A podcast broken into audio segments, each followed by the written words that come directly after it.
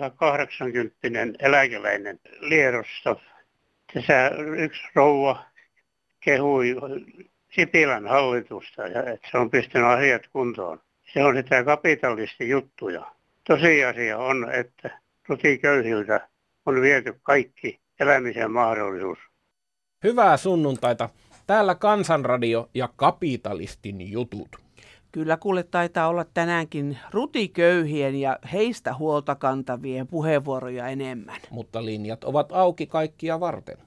Tänään meillä on multasia juureksia ja Nokisutari jättää hiilijalanjäljen. Ja liikkeelle lähtevät sekä lentokoneet että potkurit. Hei, minua hermostuttaa sellainen asia, että kehitysvammaisia ei kohdella samalla tavalla kuin muitakin ihmisiä, vaan katsotaan vähän niin kuin alta lipan, että mitä tuokin tuossa höpäjää. Me olemme ihan samanlaisia ihmisiä kuin kaikki muutkin, vaikka olemmekin erilaisia. Muistakaa kaikki kansalaiset tämä, ja varsinkin päättäjät. Kiitos, hei. Tervehdys. Tässä alkaa mietityttää hyvin suuresti tämä suomalainen työvoimakoulutus. Ensin kun puhutaan omaehtoisesta koulutuksesta, kuinka ollakaan, kun siihen erehtyy hakemaan. Eipäs välttämättä onnistukaan, kun koulutus on kahden vuoden mittainen. Mutta nyt onkin tullut uusi mutka matkaan. Nämä opinnot niillä, joilla teoriasta on yli kymmenen vuotta, niin teoriat tulevat mukaan, halusit tai et. Ja kuitenkin työvoimahallinnon määräaika on kaksi vuotta suorittaa tutkinnot näyttöineen. Se on hyvin, ei nyt suorastaan mahdoton, mutta sellainen, joka vaihtaa alaa, niin voin sanoa, että yllätys on melkoinen ja todella tiukka. Sillä silloin, jos ei ole lomia, silloin sen pystyy tekemään.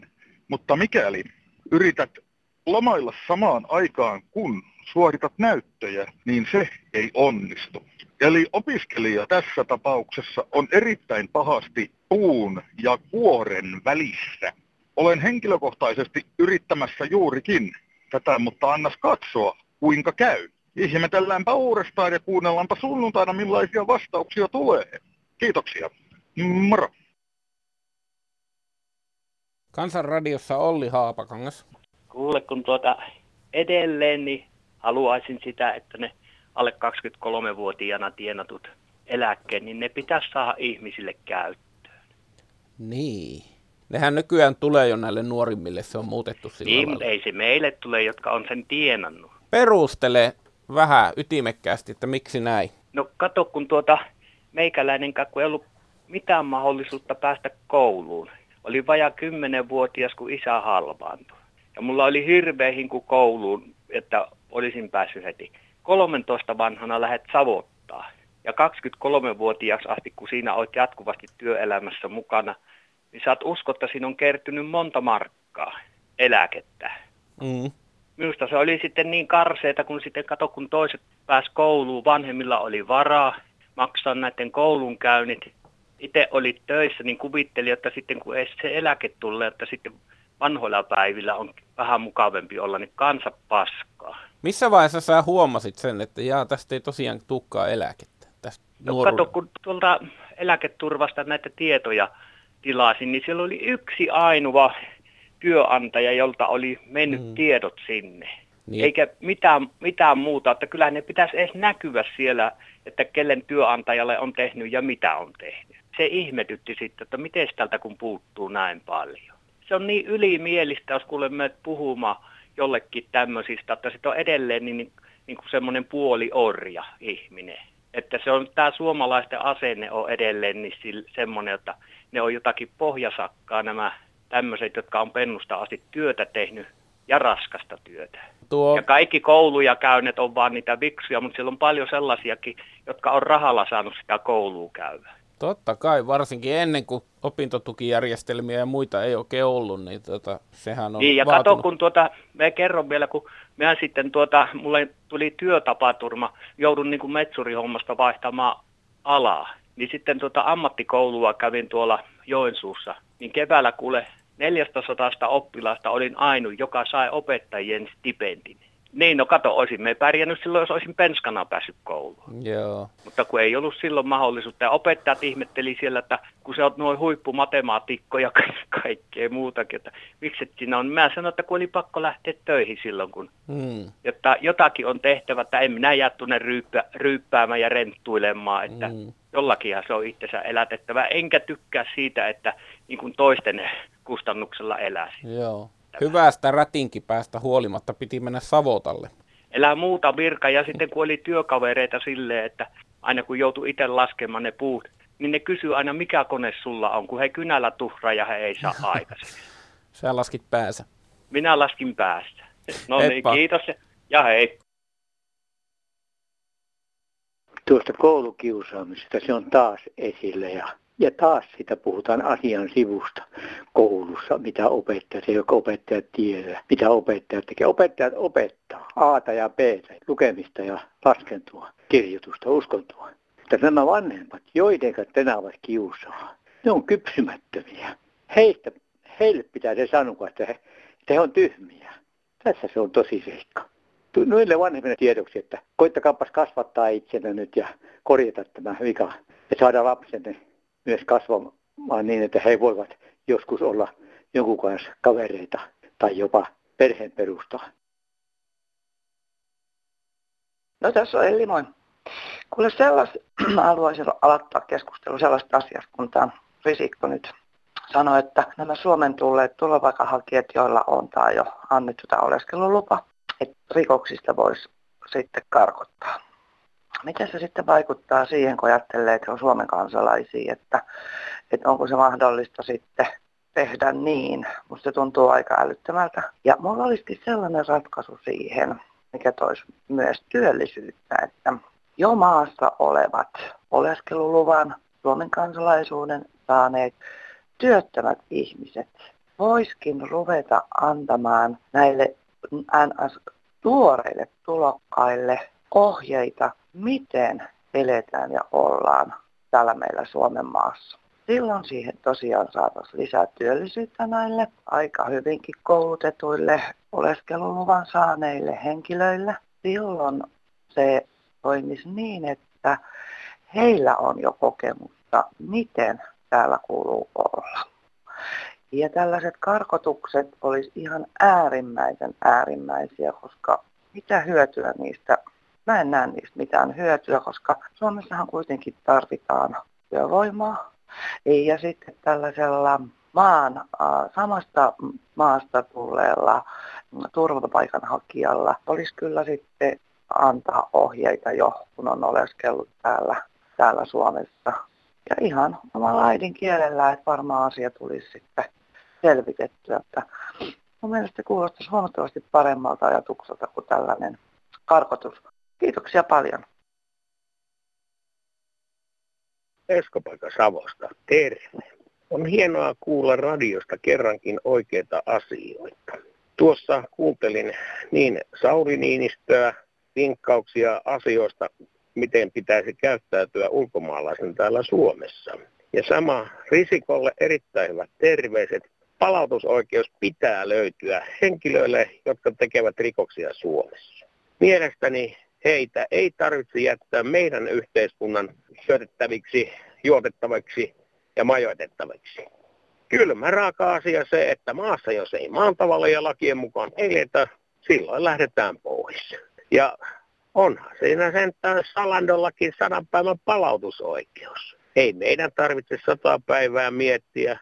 Kyllä sieltä lentoja löytyy Kyllä voidaan hoitaa heidät pois maasta, mikäli ei asiat jekkaise niin kuin meidän yhteiskuntamme lait sanovat. Oikein hyvää kevättä teille kaikille tuleville asioiden päättäjille, kun olette siellä ja myös oikeusministeri Häkkäselle suuret kiitokset isoista päätöksistä. Tämä on todella jo sinne suuntaan tämä asia, mihin pitää mennä. Ei muuta kuin heippa. Onko vähän mutta viranomaisille psykologin koulutus, että he näkevät, kuka on vaarallinen henkilö ja kuka ei. Jos lapsiperhe maksaa huikeat summat kuljettajalle, että pääsevät tänne mukaan turvalliselle Suomeen. Mikä oikeus ah, mutta viranomaisilla on käännyttää heidät takaisin sotaan ja kotinsa raunioille. Eivät kaikki ole turvallisuusuhka, vaan heissä on paljon koulutettuja, hyvin menestyviä, rikkaita ihmisiä, jotka olisivat hyödyksi tälle maalle. Lastentarhan opettajia on liian vähän, lääkäreitä on liian vähän.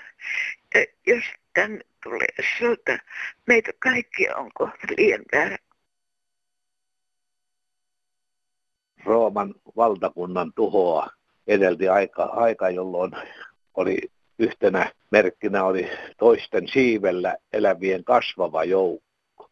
Nyt professori Matti Vireen kertoo, että Suomeen on syntynyt mittava tulonsiirtojen varassa elävä uusi luokka, joiden tulot rahoitetaan verorahoin.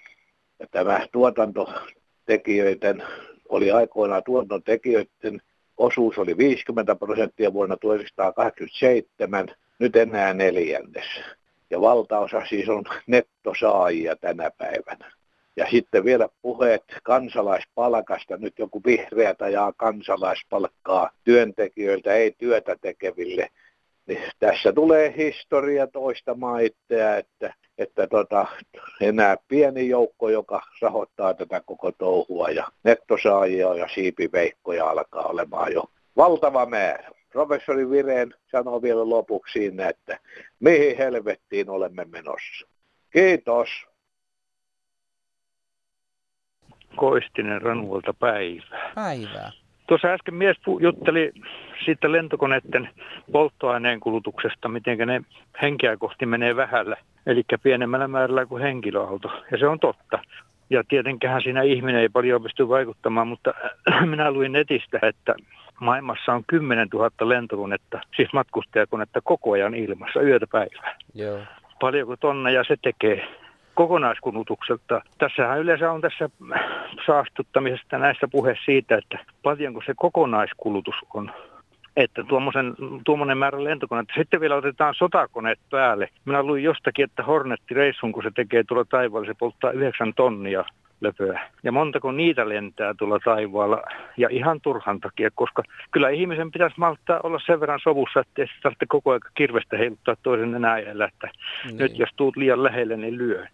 Lentoliikenteessä huolestuttaa myös trendi, eli tähän ei ole millään lailla vähenemässä tämä lentoliikenne, vaikka ilmastonmuutoksesta puhutaan ja yksittäiset ihmiset saattaa ajatella, että no nyt vähennämme lentämistä, mutta globaalilla tasolla – ne, ne on niin koko ajan kasvamassa. Näin se on juuri, ja tuota, puhutaan, että kuinka tuota koneet suurenee, että ne kulkee vähemmällä polttoaineella per henkiä kohti.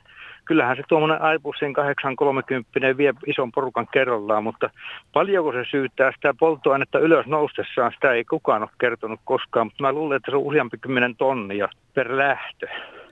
Nämä asiathan ne on, jotka vaikuttaa, eikä se pelkästään yhden ihmisen autoileminen, vaikka niitä ihmisiä tietysti on se 5 miljardia ja kyllähän siellä polttoaine palaa tuolla maantielläkin, se täytyy myöntää, mutta mm. kun liikkuminen nyt ainakin osittain monessakin paikassa on pakollista. Liikkuminen on pakollista ja se on etu, mistä kovinkaan monet ei ole valmiita luopumaan. Semmoiset, jotka joille matkustaminen esimerkiksi on elämäntapa. Ja sitten on näitä, jotka saa työ, leipänsä tien päältä. Näin, me ei olla mitään metsästä ja keräilijöitä enää, että me pystyttäisiin... Ei, niin kuin... ei, täällä ei yksinkertaisesti selvitä ja Suomi on iso maa, että täällä on pakko kuljettaa ruokaa kaikkia tavaroita ympäri maata. Suomen suurin tukkuvarastohan se on, kulkee tuolla maantielle, mutta tuota... Olkoon meidän ohje nyt kaikille muille ihmisille, että tota, jos niinku rajoittaa sitä lentämistä ja ajamista ja rätkyttämistä, niin kuin semmoista turhaa ja ylimääräistä pois nyt aluksi. Nimenomaan se. Maailman kumminkin täytyy pyöriä, vaikka netti ja kaikenlaiset systeemit on, että ihmiset pystyy neuvottelemaan ja puhumaan toistensa kanssa kotona istumalla. Joo. Tuo, mikä suurin asia on se, että jos ihminen ymmärtää oppia olemaan rauhassa toistensa kanssa, että nuo sotavehkeet voitaisiin ison kirjan mukaan takoa auroiksi, niin siellä se vasta säästö syntyisi. Kiitoksia Koistinen. Näin se on. Mutta palataan. Joo, Selvä. heippa. Oh, no hei. VP tässä moi. Tuossa viime kerralla oli puhetta tästä, yksi soittaja puhui tästä tota, lentokoneiden kulutuksesta ja se kävi niin kuin, mietityttämään ja tarkistin asian, eli hän oli väärässä, ei Suomen kansa, Suomen kansa niin kuin, ö, matematiikkataitoineen, eli tota, tämä hänen mainitsemansa parin litran kulutus, niin se on per istuin. Eli jos tota, lentokoneessa on 300 istuinta, niin se pari litraa kerrotaan 300 ja sitten tunnilla. Ei muuta, moi. Kansanradiossa Olli Haapakangas. Sano Maria. Hei. Hei. Hyvää uutta no, vuotta. Kiitos samoin. Minä olen syntynyt ensimmäinen ensimmäistä, kiitos. No niin, hmm. synttäritkin oli ihan vasta. Vanhenee päivä päivä, vuosi vuodelta. Ajatus on no, vielä kirkas. No en tiedä. Testataan. Tota, no minä ajattelin nyt tällä että kun ne lentokoneet lentää, kun yksi väitti, että ei, ei se paljon saastuta, mutta onhan niitä vanhoja koneitakin vielä. Ja kun ajattelee sitä matkustajamäärää, niin jos on paljon matkustajia, niin eihän se yhdeltä hengeltä paljon ole, mutta kun Trumpkin lähtee jonnekin lentokoneella, niin ei siinä ole niin paljon matkustajia, että ne hmm. rikkaat miehet saastuttaa eniten. Kyllä se lentokone kuitenkin saastuttaa enemmän kuin mitä se saastuttaisi, jos se ei lentäisi. Niin, ja sitten kun tulee niitä tapaturmia lentokoneilla. Niin... No sekin vielä, mutta niitä tulee kyllä autoilla ja kaikilla muillakin liikkuvilla vehkeillä. Ja jopa mm. ilman vehkeitäkin nyt liukastuu aika helposti. Niin, tässä on potkukelkka. Mm. Siinäpä muuten hieno vehe, jota ei Helsingissä näe ikinä. Kun hiekottavat nuo tiet, niin ei potkukelkalla tee mitään. Joo, niinhän se on. Kiitoksia Maria soitosta. Palataan asiaan. Heippa. Hyvä kansanradio. Viime sunnuntaina ohjelmaan soitti eräs henkilö, joka oli sitä mieltä, että Suomen merkitys ilmastonmuutoksen torjunnassa on niin pieni, ettei meidän täällä Suomessa kannata tehdä asioille yhtään mitään. Hän neuvoi odottamaan isojen maiden aloitteita ja seurata heidän esimerkkiään.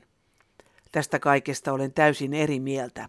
Jokainen politiikkaa seuraava on tietoinen siitä, minkälaiset ihmiset ovat Yhdysvaltojen ja Venäjän johdossa ja miten he suhtautuvat ilmastonmuutokseen. Trump ja Putin ovat molemmat ilmastoskeptikkoja, jotka käyttävät aikaansa enemmänkin oman hallintonsa pönkittämiseen ja asevarusteluun ilmastotekojen sijaan. Heiltä on ainakin turha odottaa minkäänlaisia tehokkaita toimia, joista pienemmät maat ainakaan voisivat ottaa mallia.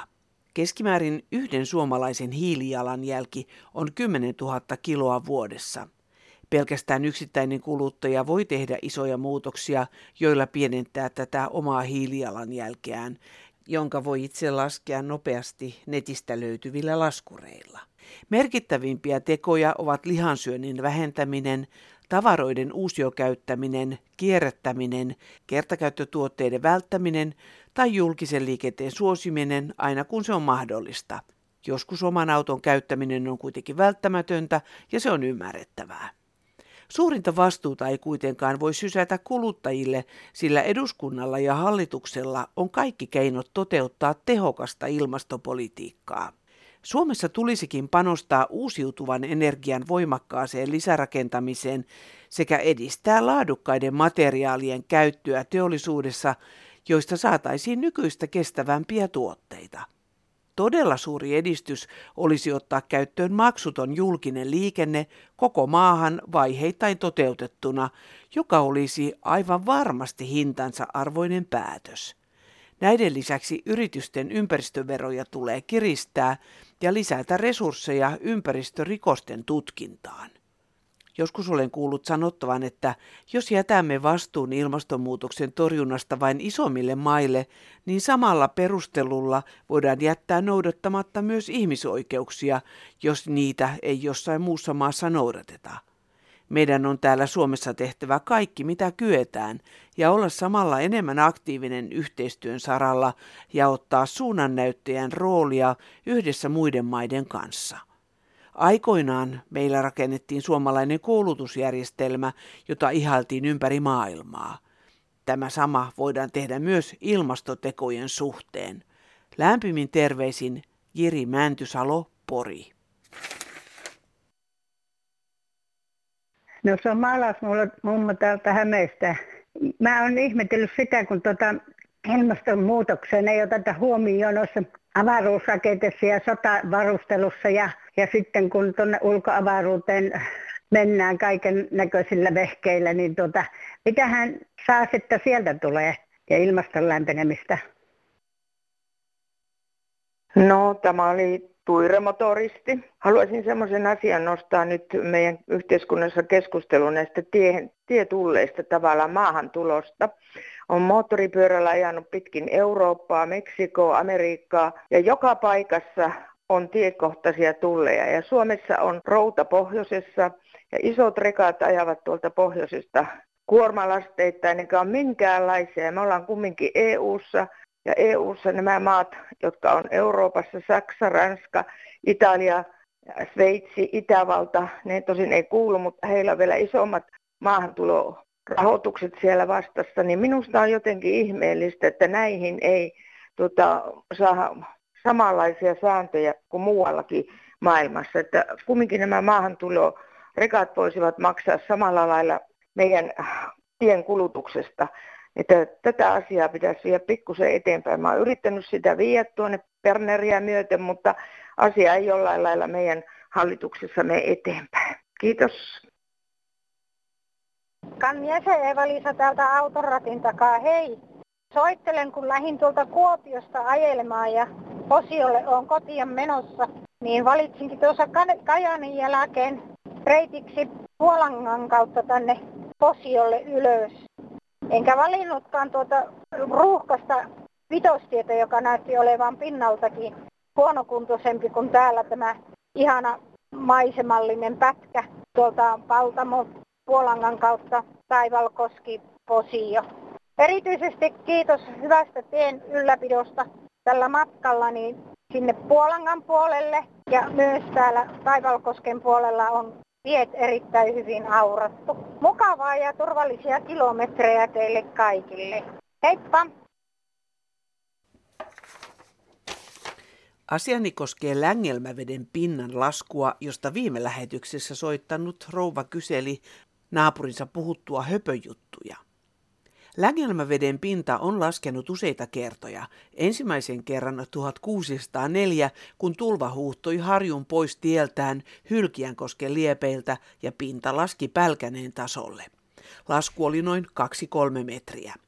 Uudempi tapaus liittyy Kaivannon kanavaan, joka valmistui 1829. Siitä läpijuoksutetun veden määrä oli liikaa kanavarakenteille ja ne pettivät sillä seurauksella, että Längelmäveden pinta laski taas noin puolitoista metriä roineen tasolle. Myös Iharinkosken ruoppaus laski pintaa noin metrin, mutta sekin tapahtui 1750-luvulla. 50 vuoteen ei ole kyllä suurempia pinnanlaskuja tapahtunut. Viime kesänä vesi oli poikkeuksellisen matalalla kuivuuden vuoksi. Ja tietysti kaivannon kanavasta juoksutetaan tarvittaessa vettä vieläkin. Maisemia katsellessasi voit nähdä selvästi, millä korkeudella vesi on ennen ollut, esimerkiksi maaston muodoista ja niin edelleen. Naapurillesi ehdota vanhojen karttojen selailua. Niistä näkee, missä rantaviivat ovat kulkeneet milloinkin ennen noita pintojen laskuja. 50 vuoteen ei ole laskenut mihinkään, vaan vaihtelu on ollut luonnollista. Vai ämpärilläkö naapurisi pelkää vedet järvestä vietävän? Kehota poksauttamaan sampanjapullo auki kasvavan rantatonttinsa kunniaksi, kirjoittaa nimimerkki Vedenlaskija. No morjens. Terve. Nämä rajoitukset niin Suomessa, niin eikö ne ole aika naurettavia? Missäs ne ihmiset on, jotka vahtos tuossa pari vuotta, kun A-olut tulee kauppoihin, niin Suomi kaatuu. Joo. Sehän menee katastrofiin. Mä en tiedä, missä ne ihmiset nyt on, kun en puhunut mitään. Suomi ei edes horjahtanut, vaikka A Ei, ei yhtään horjahtanut. Ehkä se meni parempaan suuntaan. Eikö se ole aika käsittämätöntä, että nyt on kaikki hiljaa? Ei kukaan puhu mitään. Silloin kaksi vuotta vahdottiin siitä, että voi voi, Suomi menee katastrofiin. Samahan se oli keskioluen aikana. Vaahdottiin niin oluesta. Joo, se on ihan totta. Ihan vasta tuli telkkarista tuota keskiolut Mä olen katsonut. Mä katsoin sen ohjelman. Ihmeellistä. Ja sitten se on vielä toiseksi, että tuosta hiili jalanjälki. Niin. niin mun isäni oli nuohooja ja hänellä oli 11 lasta, niin hän jätti minun mielestäni aidon hiilijalanjäljen. se, se on ihan totta, joo. Äiti Siitä... saanut siivota hiilijalanjälkeä. Siihen aikaan kierrettiin, kato, hän kiersi moottoripyörää talosta taloon aikoinaan ja se oli kova homma. Ei se ole mitään helppoa talvella tai kesällä, niin sitä vaan lähdettiin ja tota, matkat oli pitkiä. Onko se kuullut sitä, että nuohoamisessa no. muuttuu jollain lailla nyt asetukset? Joo, että, kyllä, kuulin sen. Kuulin sen joo. joo. Miten se menikään, että ennen nuohoja otti yhteyttä taloihin ja sanoi, että hän olisi tulossa, ja nykyään sitten ajatellaan, kyllä. että se pitäisi olla vapaampi kilpailulle?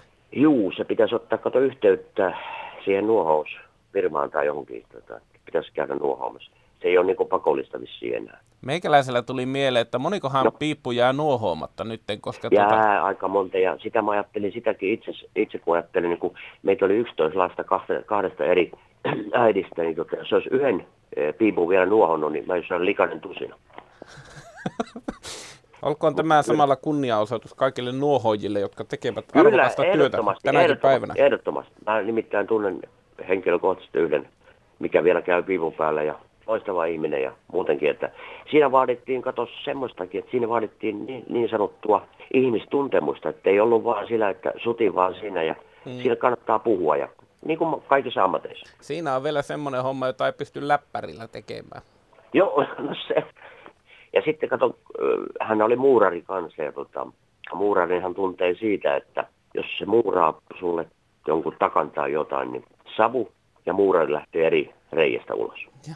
Hei, kiitoksia. Nyt tuli niin paljon sutkauksia, Kiitos. että tällä Kiitos pärjätään koko vuosi. Moikka. Kyllä pärjätään. Okei, okay, moi moi. No Pohjoisen tyttö täällä soitteleepi hei. Eli niin kauan aikaa kun formuloita ja ralleja ajetaan, niin minä lämmitän puilla taloani. Heippa. No Maggi täällä, terve ja hyvää tätä vuotta. Terve ja sama sinulle. Kuule, tota, kyllä on ihmeellistä, että pitää hyvät juurekset pilata painepesureilla niin, että ei ole multaisia porkkanoita eikä muuta tämmöistä. Multasten juuresten puolesta? Totta kai, koska siinä on koko maku. Ne, joka on pesty, niin niissä ei ole makua. Hyvähän ne olisi huiluttaa ennen keittämistä kuitenkin vai? No, no mutta se, minä pesen ne kotona kyllä vedellä, vedellä ja harjalla, mutta ei painepesurilla kaikki juurekset, niin hienoin maku häviää.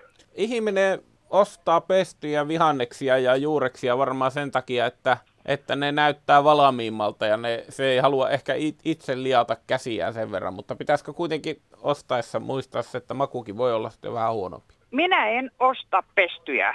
Jos mä en saa multa juureksia, niin mä oon mieluummin ilman. Joo. Enkä, enkä osta myöskään ulkolaisia, koska ne ei, ne ei ole ihan samaa makua. Tämä on niin hurjaa, kun mä olen tässä puhunut ihmisten kanssa, niin kaikki on, suurin osa on samaa mieltä. Mm. Kun ei saa, niin tarvii tyytyä. Niin, että mennät, että multasia ei enää oikein saa kaupoista niin No se on, se on niin harvassa kaupassa kuin sitä saa. Taitaa olla vähän niin, että tämä nykymaailma ja nykykeittiö ja muu, se on niin kliinistä ja siistiä. Yritetään päästä kaikesta liasta ja mullasta ja ravasta ja tuommoisesta eroon. Ja silloin ehkä voi olla, että kadotetaan jotakin, mikä on ollut hyvinkin niin kuin olennaista näissä, näissä asioissa, niin kuin nyt vaikka Ei, perunan maussa. Eihän tota, multa on mikään saasta. Sehän on, multahan on ihan ok juttu. Sehän on ihanaa. Niin. Kiitos. Joo. Kiitos. Heippa. Hei hei. Mäki ja päivää. Ottaisin kantaa Tenojoen kalastussääntöön, jota jatkuvasti muutetaan turisteille aina vaan hankalampaan suuntaan. Nykyään ollaan menossa siinä, että talvella pitää tietää milloin kesällä kalastat ja tietämättä vallitsevasta keliolosuhteesta ostat luvan, tietämättä siitä pääsetkö kalastamaan lainkaan. Lupa on vuorokausilupa, jolla saat kalastaa puoli vuorokautta. Toiselle puolikkaalle täytyy olla sitten jo paikallinen soutaja, ja niitäkään ei ole aina saatavissa. Eniten harmittaa se, että etukäteen luvat pitää maksaa, ja kuten viime kesänä, valtavat lisääntyvät myrskytuulet päivisin estää joille pääsyn kokonaan. Eihän tämä oikein ole, mutta näillä mennään tässä vaiheessa. Hyvää vuotta 2019 kaikille kalastajille. Heippa! Ja täällä meillä kalastellaan nyt puheluita. Voitte kolmen tunnin ajan soittaa numeroon 08 00 154 64. Soittaminen ei maksa teille mitään.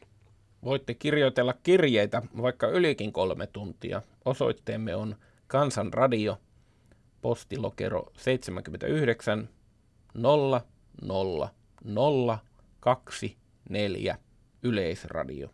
Sähköpostimme kansan.radio at yle.fi. Loppuun pieni vetoomus. No täällä on kirkon rakentaja Sastamalasta. Päivä. Toivoisin, että näitä ärräpäitä ei niin paljon viljeltäisi, kun, kun siellä jotkut pilaavat hyvää ohjelmaa sellaisilla sanoilla. Kyllä sitä voi, voi ihan siististi asiansa toimittaa hyvässä ohjelmassa, ettei ei ärräpäitä luettaisi. Hyvää kevättä kaikille kuuntelijoille ja soittajille.